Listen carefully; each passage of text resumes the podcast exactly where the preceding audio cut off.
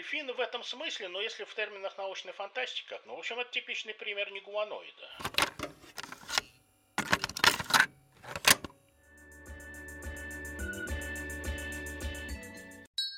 Нейрочай. Всем привет! Это подкаст о том, как устроен мозг людей, компьютеров и животных. С вами Виктория Земляк. И я, Владимир Михеев. Сегодня мы на связи с Карадакской биологической станцией, это рядом с Коктебелем. И у нас в гостях Александр Агафонов. Привет. Здравствуйте. Александр – кандидат биологических наук. Он работает в лаборатории морских млекопитающих Института океанологии РАН. Он изучает, как общаются китообразные, в первую очередь афалины и белухи. Кстати, сейчас Александр как раз записывается на аудиорекордер, которым обычно они записывают звуки дельфинов под водой. Просто интересный факт. А говорить мы сегодня будем про интеллект, повадки и акустическую систему дельфинов и китов. Правда ли у дельфинов очень высокий интеллект? Есть ли у них свой язык? Сейчас во всем разберемся. Давайте для начала познакомимся с героями нашего выпуска. Александр, расскажите, пожалуйста, кто такие китообразные? Это киты или дельфины? Ну, китообразные – это общее такое биологическое название отряда. Ну, если кто-то помнит еще школьную биологию, там все разделяется на типы, классы, отряды, семейства и так далее. Но вот отряд китообразных э, объединяет такую интересную группу млекопитающих, животных типа нас с вами, которые дышат воздухом, теплокровные, рождают живых детенышей. Давным-давно, примерно после того, как вымерли последние динозавры, где-то 60 миллионов миллионов лет назад, а, освободилось то, что называется экологическая ниша в морях и океанах. Вот. Ну а поскольку святое место пуст не бывает, то наземные животные сразу стали ее заполнять. Ну и вот э, предки китов и дельфинов э, как оказалось, они близки к копытным, даже скорее вот к бегемотам и свиньям, как ни странно. Ничего очень себе. долго думали. Ну вот долго думали, от кого произошли, но вот э, генетические исследования показывают, что так. Но, в общем, где-то вот 60 миллионов лет назад они потихонечку стали осваивать воду. Ну и это у них получилось так успешно, что они совершенно потеряли связь с сушей. Вот, приняли такую рыбообразную форму, собственно, их с рыбами раньше и путали, да многие до сих пор как считают их рыбами. Вот, ну и заполнили все моря и океаны, а также некоторые реки, озера. Вот. Ну и э, в отряде, э, насколько я помню, значит, там всего где-то порядка 80 видов разных. То есть он не очень большой, но очень разнообразный. Туда входят и вот такие большие киты, ну, которые традиционно представляются китами, то есть огромные такие животные. Ну, вообще говоря, самые крупные из всех, что когда-либо на Земле проживали. Ну и такие относительно небольшие, как дельфины, которые, в общем, людям хорошо известны, поскольку их в дельфинариях содержат. А чем дельфины отличаются от китов? Они и те, и другие к одному биологически относятся к одному и тому же отряду. Вот. Э, ну, условно, скорее разделяются отряд китообразных на зубатых китов и усатых китов. А, вот. А усатые киты немногочисленные, а, и они известны тем, что они вот были, когда был китобойный промысел, который сейчас, ну, практически, слава богу, прекратился, значит, они были основным вот объектом промысла. Усатые они потому, что у них вот образ... вместо зубов такой роговой китовый ус. Ну, на самом деле, это, конечно, не усы, это во рту такие пластинки с бахромой. И они питались как? Они, значит, открывали пасть, туда, значит, все, что вокруг э, в воде плавало, ну, и рыба мелкая, и планктон, значит, туда попадал, а потом ее языком в воду выдавливали, и вся эта, значит, биомасса оставалась на китовом усе, который они потом заглатывали. Вот. А зубатые киты, они гораздо более многочисленные, но туда из крупных китов входят кашалоты, а, вот, у них э, такой, как следует название, нормальные зубы, они в основном хищники, то есть питаются либо головоногими моллюсками, ну вот кашалоты на гигантских кальмаров охотятся, ну а большинство питается рыбой. А, ну и вот э, есть такая, не все касатки, вот как бы группа касат, которые позволяют себе питаться теплокровными, то есть э, другими видами дельфинов, э, мелкими китами, э, пингвинами, вот. Ну вот такие вот совсем хищники. Но я говорю, это даже, даже считается сейчас, что не все касатки, есть касатки чисто рыбоядные, которые только рыбой питаются. Ну, в общем, основной объект питания их это рыба.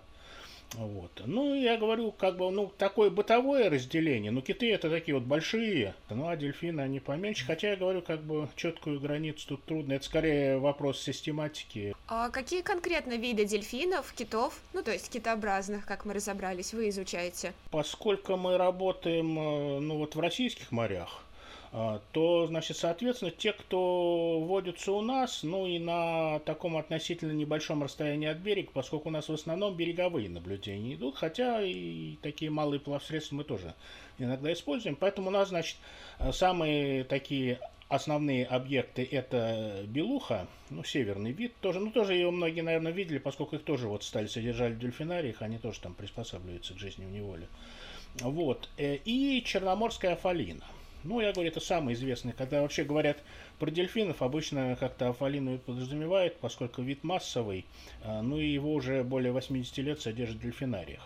Вот. Кроме того, ну, на Черном море мы изучаем все три вида дельфинов, которые там водятся. Значит, кроме афалина, там еще обитает белобочка а, и так называемая морская свинья, местное название азовка. То есть это три вида таких вот там водится. Название интересное, конечно. Морская свинья. Ну, вот так как-то это. Ну, а еще смешнее есть один тюлень, называется морской заяц, например. Почему так назвали, никто не знает. На, на зайца, по-моему, совсем не похож. Вот, ну вот три вида таких в Черном море водятся. Но вот эти вот э, четыре вида, мы их непосредственно исследуем. А когда люди говорят, что дельфины такие очень умные животные, сообразительные, обычно имеют в виду афалин – потому что она больше всего изучена в данном аспекте, я говорю, поскольку она, а, ну, достаточно легко адаптируется к жизни в дельфинарии, где, собственно, а ведь для того, чтобы, значит, какую-то инф- получить информацию об их интеллекте, о поведении, ну, надо какие-то эксперименты проводить. Но чтобы проводить эксперименты, надо ее, к сожалению, поместить в дельфинарий. Вот. Ну, в общем, короче, за 80 лет содержания Афалина достаточно хорошо исследована в этом отношении. А, ну, с другой стороны, во-первых, она отличается большим объемом мозга.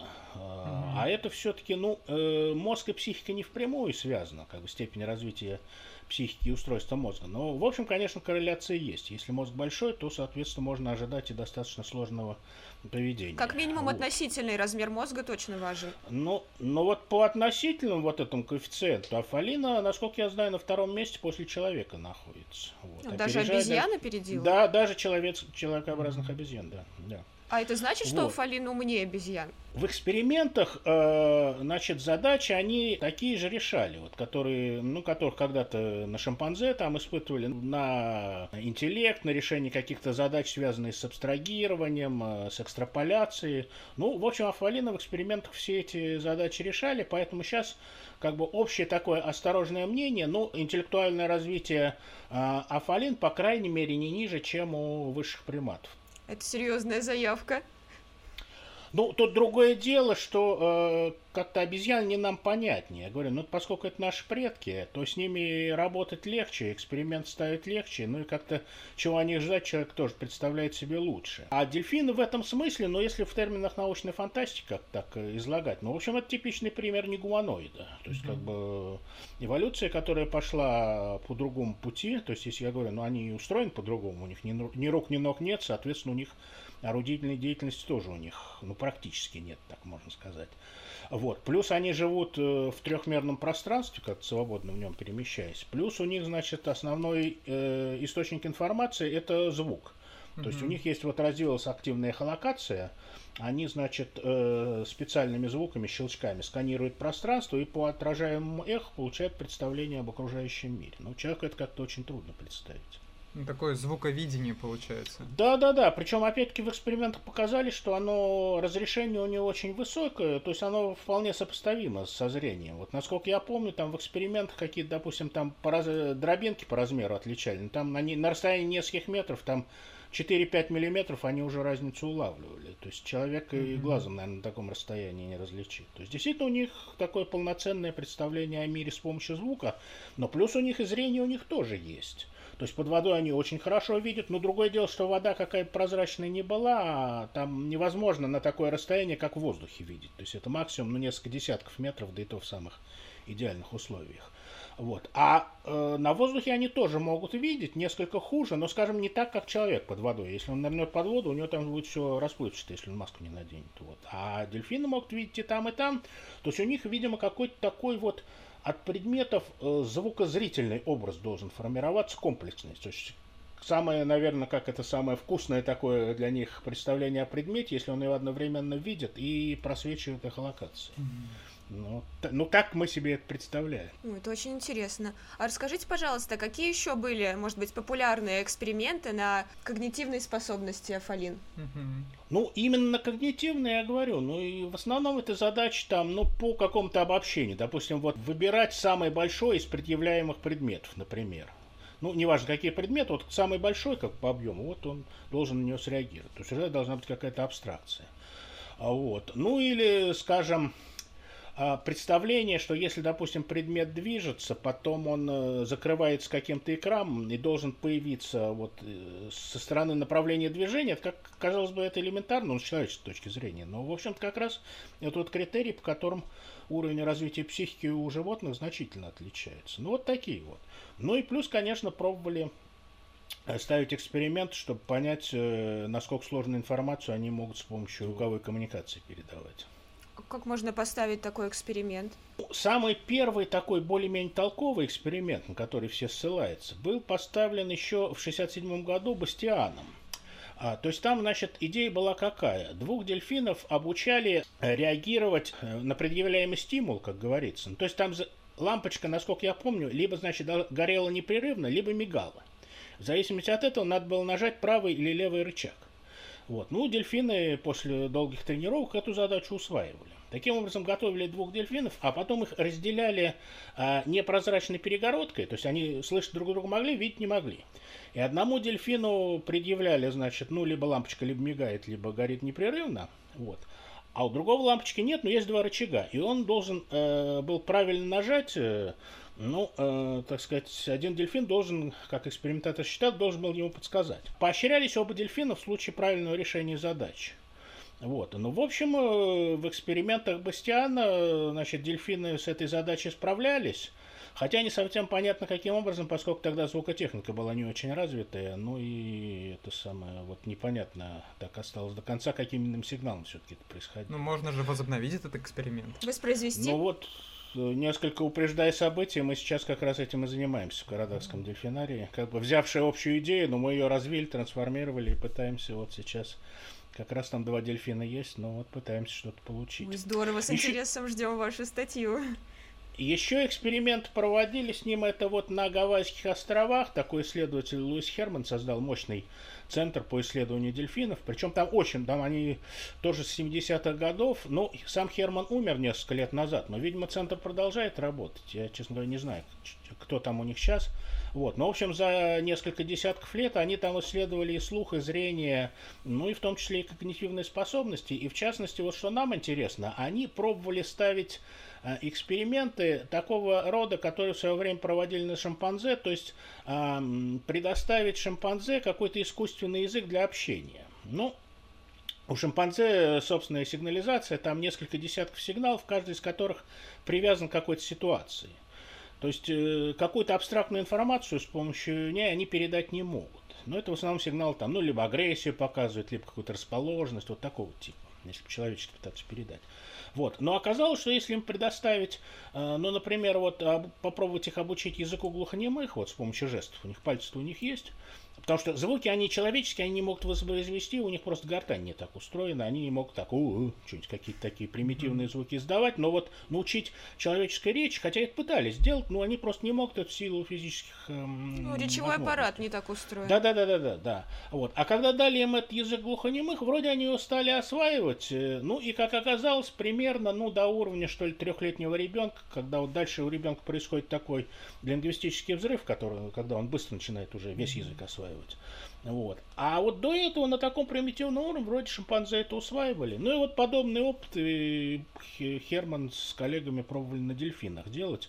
Причем даже там как-то двусторонне, то есть там им, ну, какие-то знаки экспериментатор руками показывал, там рука вправо, рука влево, это что-то означало. Ну и, соответственно, дельфин мог то же самое с помощью плавника изобразить. Ну, плавника, я говорю, орудия они, конечно, не могут делать, ну, по крайней мере, шевелить плавниками могут. Ну и вот, значит, тоже что-то вроде у них там это получилось. Mm-hmm. А, ну и как экспериментаторы сделали вывод, что, во всяком случае, у них есть представление о синтаксических конструкциях. То есть, как бы им давали, допустим, правильную фразу там вот, ну, обучали вот именно вот этими командами жестами, ну, подплыви э, к обручи и положи в него мяч. Вот. А потом, значит, пытались их путать, э, типа это самое, подплыви и положи обруч мяч. Ну, как бы, так, вот по, по правилам того языка, Нелогично, да, как-то получается. Нелогично. Ну, дельфин возмущался и как бы показывал, что это невозможно сделать. Ну, вот что-то вот такое вот было. Вот это очень интересно. Получается, он ластами что-то обозначал? Нет, обозначал в основном экспериментатор. Угу. Ну, как как бы пробовали двусторонний, чтобы дельфин вот э, тоже те же жесты повторял, но вот что из этого получилось, я не знаю, честно говоря. Вот то, что, то, что вот использовать для того, чтобы задать э, действие дельфина с помощью жестов, это вот было сделано, и оказалось, что вот э, в тех правилах грамматики, какое дельфины предлагали, он так и работал. Если что-то нарушалось, то вызывало возмущение. А как экспериментатор это обозначал? Какое движение обозначал конкретную команду. То есть движение допустим, руками, да? Движение руками, да, да, да. Причем, значит, специально там даже это, чтобы какие-то случайные подсказки исключить. Там, значит, э, экспериментатор загораживался щитом, и только вот рука, которая это самое показывала, что делать, из-за щита показывалась.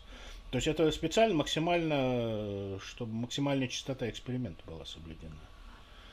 Слушайте, звучит очень любопытно, но у меня сразу вопрос. Не могло ли так быть, что дельфин просто выучил некоторые конкретные команды и не исполнял грамматически неверные не потому, что они грамматически неверные, а просто потому, что он выучил четко другую последовательность? То есть, грубо говоря, слово А, слово Б, слово В. А если они поменяются местами, или будет А, Б, Д, то все равно уже Видим, не, не, ну там, видимо, как-то было подразумевалось расширение, то есть там а, э, был, типа, положи там, э, ну, условно говоря, если я, я это не, не конкретно что делали, но я как фантазирую, как бы я делал, да. Скажем, положи мяч в обруч, положи там это самое что-нибудь ласту в обруч, положи там кубик в обруч. Вот, вот в этом он обучался. Но когда давалась команда противоположно сделать, mm-hmm. вот то, что нельзя сделать в принципе, вот это вызывало отторжение. Да, вот. это здорово, уже что-то так похоже на абстрактное мышление. Ну, не, ну то, что у них абстрактное мышление. Ну, абстрактное мышление это как-то раньше считал, что это только человек. Ну, тоже, да, сейчас, широкий термин, я сейчас согласна. Сейчас это получается даже вороны абстрактным мышлением обладают. Да, у нас был выпуск про это. Да. Слушайте, а зеркальный тест они проходили? Э, ну, э, я читал, что... То есть это вообще считается, что вот э, реакция на себя в зеркале, это есть некоторая, так сказать, самоидентификация, то есть когда, значит, существо себя как вот собственное «я» ощущает. Говорят, что с этим справлялись, ну, шимпанзе, слоны, и вроде бы на дельфинах это проделали. Ну, вот я говорю, мы сами это попробовали, потому что мне было самому страшно интересно, значит, опускали мы в зеркало в дельфинарии, но реакции никакой не наблюдали. А, то есть не воспроизвелся эксперимент, интересно. Тут с точки, с точки зрения самоидентификации, но это я опять, может быть, немножко вперед забегаю, у каждой афалины есть свой э, индивидуальный свист. Индивидуальный сигнал называется свист автограф. Uh-huh. Вот. Ну вот, на мой взгляд, как э, все-таки психолог по образованию, вот то, что это существует, вот это и есть показатель самоидентификации, потому что, ни, ну, кроме как имен человека, ни у кого из других видов животных э, подобных сигналов не обнаружено. Вот именно то, что э, детеныш с самого, так сказать, раннего детства заучивает какой-то определенный сигнал, и потом у нее становится его позывным. То есть он таким образом сам себя обозначает. А если этот сигнал записать и озвучить, то дельфин отзовется на него? Ну, это мы тоже пробовали воспроизводить, но это, правда, несколько туп, когда просто это сам начинаешь э, чего-то такое транслировать. Но тоже мы пробовали э, записи, которые сделали накануне, транслировать в бассейн, тоже никакой реакции не обнаружили. Ну, может быть, не смогли воспроизвести какой-то контекст, в котором они должны звучать, Может, контекст не тот, может быть, они поняли, что, допустим, все равно, значит, через наш излучатель какие-то искажения были, они сразу посекли, что это вообще вот отсюда идет. Ну, Ну, я, дум... я говорю, эксперимент не вполне научно был поставлен, потому что я говорю, ну, когда ставишь эксперимент, значит, должна быть схема и примерно представление, что ты, собственно, хочешь получить или не получить, и как интерпретировать тот или другой результат. Нейро-чай. Ну, определенно так. Слушайте, раз уж мы об этом заговорили, давайте перейдем к самому интересному.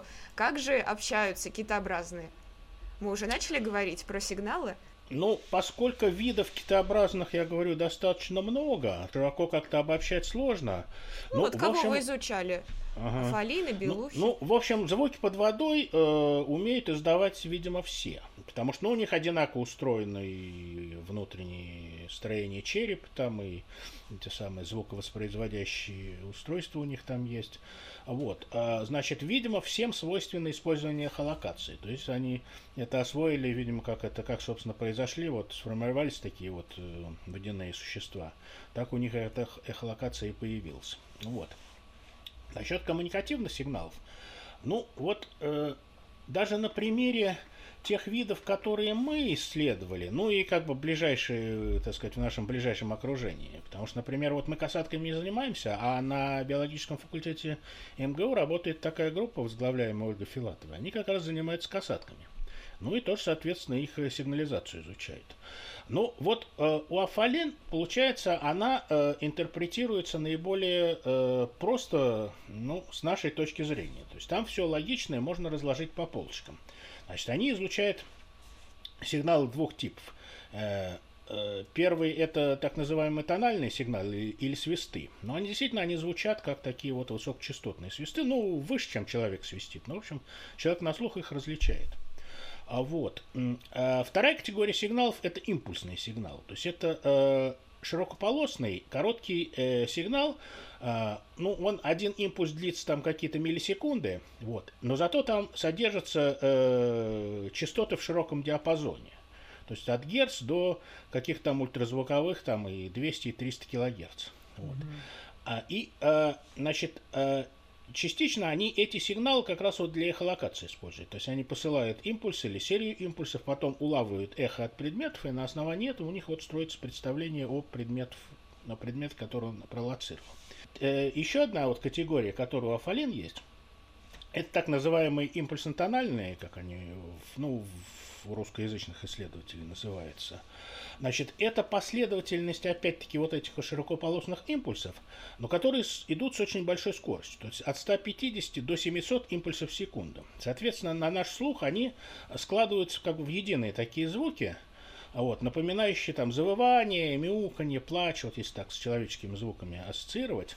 Вот, они дискретные, и они э, модулируются э, путем изменения расстояния между импульсами. То есть они то чаще идут, то реже. Uh-huh. Кстати, мы это воспринимаем как изменение частоты. Вот. Ну и какой-нибудь такой, вот что-то вот такое вот. Uh-huh. Вот. А, так вот, у Афалин вот эти, эти э, категории сигналов, они присущи, опять-таки, видимо, всем э, видам зубатых китообразных, но разные виды их, видимо, по-разному используют. Что касается Афалина, то я говорю, у нее как бы, ну вот опять на, э, так сказать, на настоящий момент нам кажется, что мы общую идею поняли. То есть у них вот есть вот эта вот система тональных сигналов или свистов, э, где центральным является вот этот позывной, который так по-английски назвали signature whistle, а по-русски свист-автограф. Значит, его э, каждый дельфиненок осваивает вот с рождения на протяжении первого года жизни. Причем каким образом это происходит непонятно. Опять-таки, если вдуматься, он должен усвоить сигнал, который не похож на сигналы окружающих. То есть, если бы он пытался подражать, как это делают человеческие дети, или, скажем, детеныш касатка, о чем я позже скажу, это было понятно. А тут получается, что его как-то вот ну, видимо, мамаша ему какие-то указания дает. Но, в общем, он, наоборот, должен у себя сформировать сигнал, который не похож на сигналы окружающих дельфинов. То есть она его учит не просто сигналу, а учит ну, его, как создать пол... свой сигнал. Да, вот ну, получается, что так. Вот. Э, Причем, я говорю, ну, в дельфинарии, там, где там 3-4 дельфины живут, это понятно. Но в море там э, кругом, по крайней мере, могут сотни дельфинов плавать, значит, должен сформировать сигнал не похожий, чтобы он от них отличался. Ну, и потом вот у него остается вот, и в течение всей жизни сохраняется. И это на самом деле очень удобная система. Вот они же расплылись там на расстоянии нескольких километров. Каждое время от времени издает свой позывной. А дельфины, в отличие от человека, могут э, определить направление на источник сигнала легко. Мы не можем, а они могут. Вот. А, и таким образом как бы рисуется общая картина, где кто находится.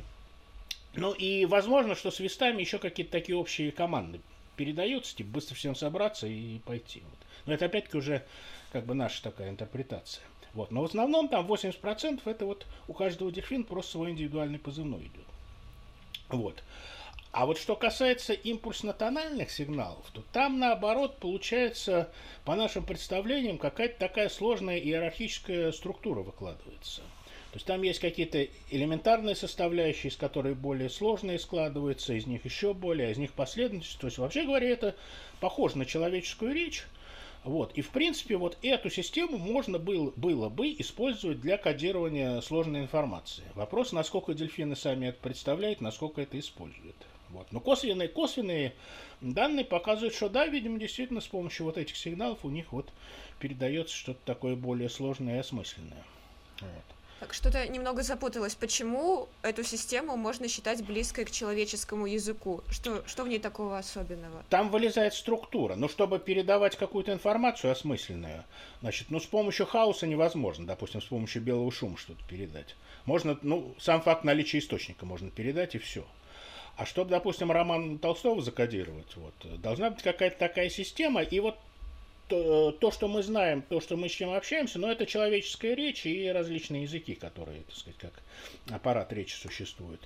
Вот. Ну и во всех системах, значит, вот именно вот такая вот, ну, у человека это по-другому, у него там элементарная единица это фонема, из фонем там морфемы складываются, из них более сложные. Но во всяком случае, вот, когда возникает вот такая вот иерархичность, а, то есть количество, да, количество сигналов э, начинает увеличиваться и, в принципе, может быть бесконечным. Ну, там, считается, что мы где-то в обычном общении там 3000 слов используем, но теоретически слов гораздо больше, там может 50 тысяч, 100 тысяч. Вот. Но это все делается именно из комбинации таких вот элементарных единиц с помощью их усложнения.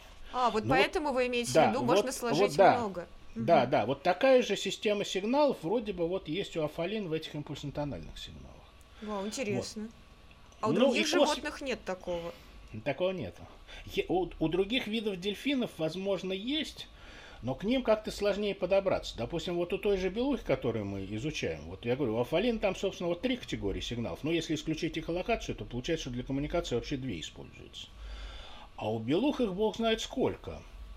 Э, Причем еще белухи любят э, одновременно несколькими источниками э, звуки издавать. Вот. Но я говорю, там у них примерно, по-моему, 4 генератора есть для производства звуков у, у всех дельфинов. Ну, а фалины это могут, наверное, тоже, но не злоупотребляют. А белухи это используют, и у них очень трудно вообще эти сигналы даже на категории разбить. То есть они настолько разнообразные, что там какую-то трудно общую логику найти. В наблюдениях в дельфинариях и в море э, действительно выделили некую категорию, которая тоже имеет индивидуальный характер. То есть вроде бы у каждой белухи тоже какой-то вот свой индивидуальный сигнал есть, но это не свист, как у афалины, а такая комбинация из нескольких импульсов – вот, довольно невнятная по нашим представлениям. Но, тем не менее, вроде бы они есть. Но если это у Афалина, они, допустим, 80% сигналов свистов, то у Белух это в общем репертуаре там 4-5, ну не более 10%. То есть, для них это такой вот э, роли большой не играет. Вот. А у касаток, про которых я уже вот упоминал, тоже у них очень интересно. У них оказалось групповые сигналы. То есть у них более строгая такая иерархичная социальная система, вот этих групп, кланы, из которых это все складывается. И, видимо, для них важнее, в отличие от Афалин, где там подчеркивается индивидуальность каждой особи, а для касатка, видимо, важнее показать, что он относится к, вот, к такому племени, к такому племени. И у них, значит, обнаружили, существует набор сигналов, а, которые излучаются вот э, особями из данной группы. То есть там, ну там я говорю, вот это вот детеныш понятно, он растет в коллективе, усваивает те сигналы, которые угу. свойственны всем, и их потом тоже сам начинает излучать. Но это вот я говорю, это вот три вида, они наиболее изучены, и как бы по них по ним наиболее, так сказать, больше всего информации существует, и какие-то можно выводы сделать. А, ну так все-таки, исходя из того, что мы сейчас услышали, можем ли мы говорить о такой вещи, как язык дельфинов, и можем ли мы его расшифровать? Ну, его употребляют в таком метафорическом смысле. Вот. Но ученые люди осторожные, они же всегда доказательств требуют. Вот. То есть подозревать можно все, что угодно, но ты возьми тогда и докажи. Вот. Но мы, я говорю, мы поскольку вот афалинами занимаемся, но у нас представление, что да, скорее всего, действительно вот это вот у них есть система для передачи достаточно сложной информации, поэтому ее можно даже назвать вот коммуникативной системой открытого типа. Ну, коммуникативная система закрытого типа это то, что свойственно многим видам животных. То есть как бы набор сигналов, который существует для этой ситуации, для этой ситуации, для этой ситуации. Даже вот это вот этот самый вид обезьян в Африке. Верветки, Бонобо? Нет, верветки. А, ну, это типа мартышек каких. Оказывается, обнаружили сигналы там для появления леопарда, для появления орла и для появления змеи. Вот. Ничего себе, вот какие опасность, специализированные. Опасность разного вида, значит, там издается либо этот сигнал, либо... Ну, чтобы все сразу поняли, ага. чего бояться. Вот. Либо в небо смотреть, либо, значит, это наоборот по веткам прятаться. Вот.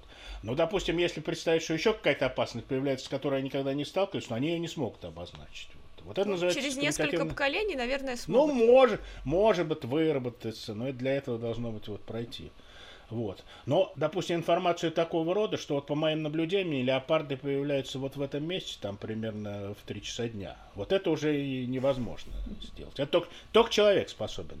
Ну и вот, э, я говорю, то, что вот эти вот сигналы Афалин, которые есть, то теоретически они могли бы такую информацию, ну, как я говорю, если бы человеческим шифровальщикам дали сигналы Афалин вот эти и сказали, ребят, вот вам смотреть, вот такая система есть. Значит, вот эти импульсно-тональные, значит, там можно из них и элементарные единицы, такие, такие. Сделать систему для шифрования вот, языка.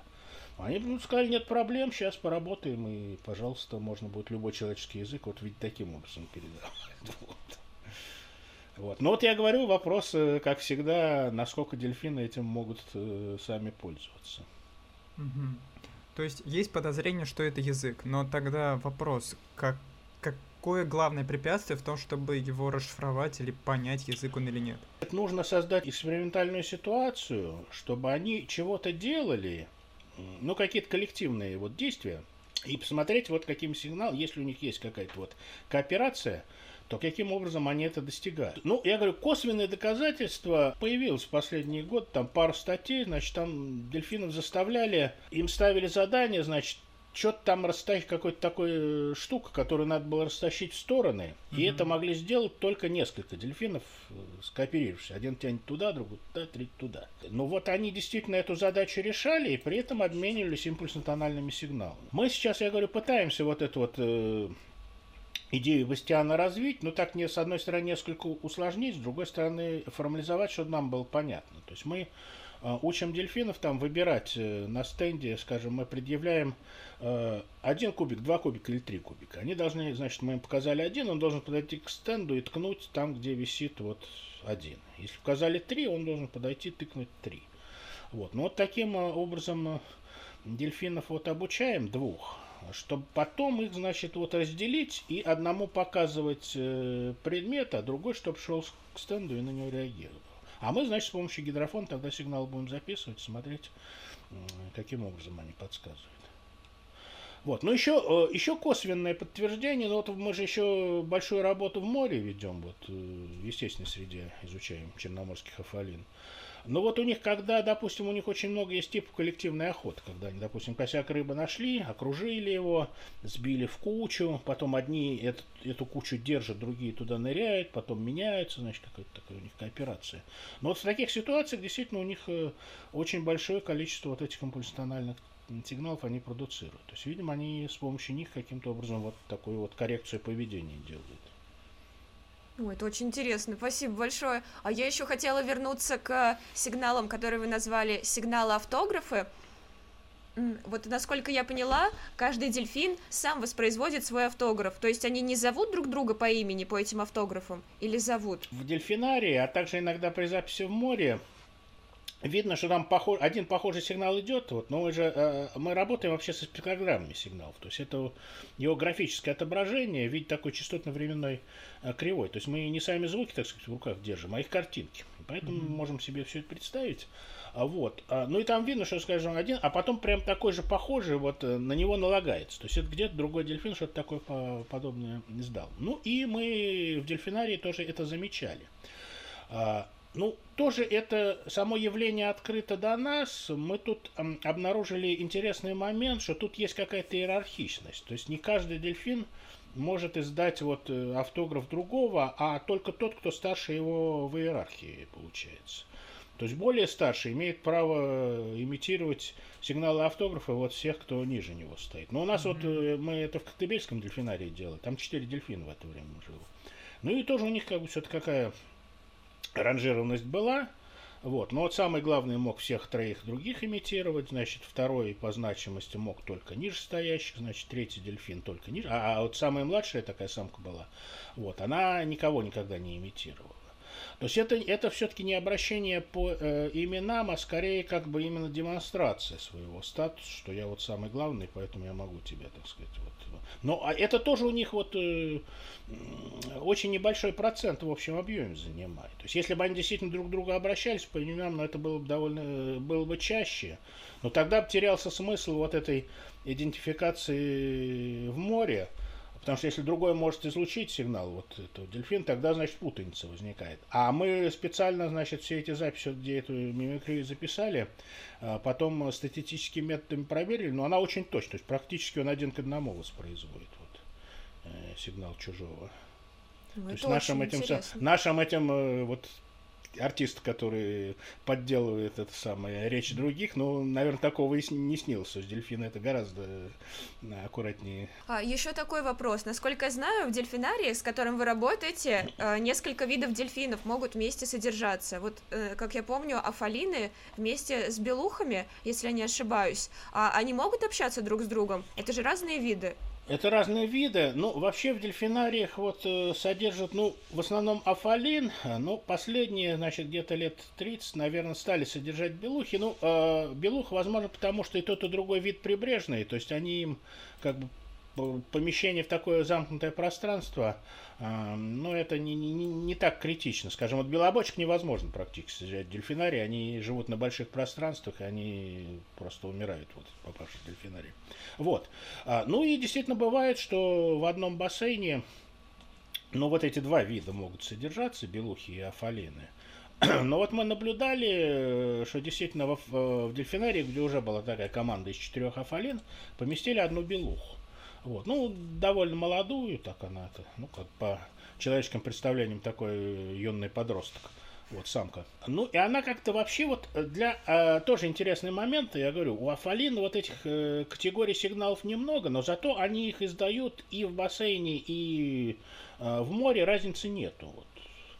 А вот белухи, как я говорю, у них очень большое разнообразие разных категорий сигналов, но попадая в дельфинарий, у них это все быстро редуцируется. То есть в дельфинарии они как-то очень, ну не то что немногословные, а вот количество категорий уменьшается сигналов, которые они вот используют дельфинарий. Ну и вот эта белуха, попавшая э, в Афалинию компанию, но она там как бы и наблюдая вот на протяжении э, того времени, что она там пребывала, э, ну, она, видимо, заняла у них нишу самую низкую. Вот, ниже даже вот этой самой Марины, которая у них была самая такая вот молодая вот, в группе. Вот. А с другой стороны, там у них родился дельфиненок, и как бы эта белуха стала его типа нянькой. То есть, как бы она с ним плавала там, вот, и вместе они, так сказать, Такая играли. милая история. Вот. Ну и мы, а мы все время это писали, писали, писали, но вот оказалось, что белуха очень быстро стала продуцировать сигналы, ну, очень похожие на афаление. Ну, опять-таки, рабочая гипотеза, что, возможно, она, значит, ну уж как они друг другу это объясняли, непонятно. Ну, я говорю, потому что Афалины ее явно это самое держали. Ну, вот, опять-таки, фантазирую с человеческой точки зрения, вот жили четыре человека, а потом к ним такую большую белую обезьяну. Она крупнее гораздо, вот. Ну, она вроде бы, это так, сначала они ее как бы сторонились, потом оказалось, что она существо безвредное, даже полезное, иногда с детьми может играть, вот. Вот. Ну и как-то они, видимо, это самое... Ну, я говорю, это, естественно, фантазировать тут много можно, вот. Ну, чтобы как пытаться интерпретировать то, что получили. Ну, в общем, как так по правилам игры, видимо, она стала понимать, что нужно иметь вот этот свой автограф, чтобы, значит, в этом эм, дельфинарии существовать, значит, она стала вот какой-то такой вот сигнал, похожий на свист автограф, вырабатывать. Вот. Но, правда, потом это все как-то естественно образом закончилось, ее в другой дельфинарий отвезли, вот, ну и дальше как-то эти наши эксперименты прекратили. Ну, не, не эксперимент, наблюдение. Вот. Ну, а вот интересно был... бы узнать, она перестроилась в новом дельфинарии обратно, как до общения с эфалинами или нет?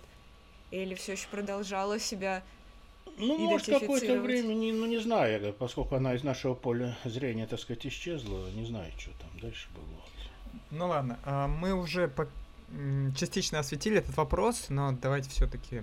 А, дельфины и киты, как мы поняли, стайные животные. Как вообще устроена их социальная структура? Да, вы сказали, там иерархия точно есть. А кто во главе иерархии обычно? Ну, э, необычно, а там у них, э, ну, такой матриархат, если опять в человеческих э, терминах. А, то есть у них всегда вот это вот материнское стадо, то есть во главе самка, ну и дальше в группах, значит, там, ну, ее детеныши живут. Но вот э, детеныши-самцы, как вообще вот детеныши с дельфинами очень долго воспитываются. То есть они, значит, видимо, вот и коммуникацию усваивают, и социализацию. Ну, в отличие, например, от тех же тюленей, где самка там э, тюлененка покормила месяц-полтора, и все, он дальше он к самостоятельной жизни переходит. А у дельфинов, вот у них у всех дети растут очень долго, ну, практически, ну, не до полового созревания, но очень близко к тому. Вот. И потом, значит, самки зачастую остаются в этих же самых группах, вот, а самцы в какой-то момент отделяются и образуют свои собственные самцовые альянсы. Ну, вот общий принцип, видимо, для всех видов одинаковый, но просто есть, скажем, вот афалины, они какие-то более индивидуалисты, у них эти э, самые элементарные группы ядер, как их называют, небольшие, там, э, два, три, вот, из них могут они объединяться в более, более крупные, могут разъединяться, могут даже в течение вот какого-то времени нахождения вот в нашей зоне наблюдения, вот они соединяются, вместе работают, там рыбу половили, потом опять расплылись, потом с другой группой соединяются. Что-то такая динамичная картина.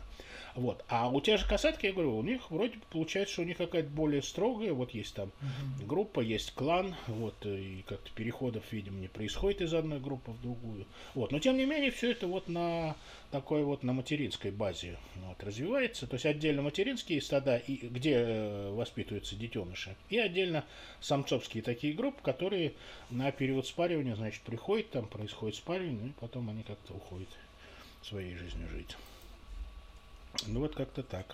Ну что, Александр Владиславович, большое вам спасибо за замечательный рассказ. Узнали много очень-очень любопытных вещей. И еще забыла сказать, что вы нам посоветовали посмотреть замечательный фильм «Говорящие с белугами», да? Если я не перепутала белухами, название. Да, с белухами, точно-точно. Да. Мы его посмотрели, нам тоже очень понравилось, и слушателям угу. рекомендуем. Я вообще люблю документальные фильмы про животных, там все так душевно, что ли.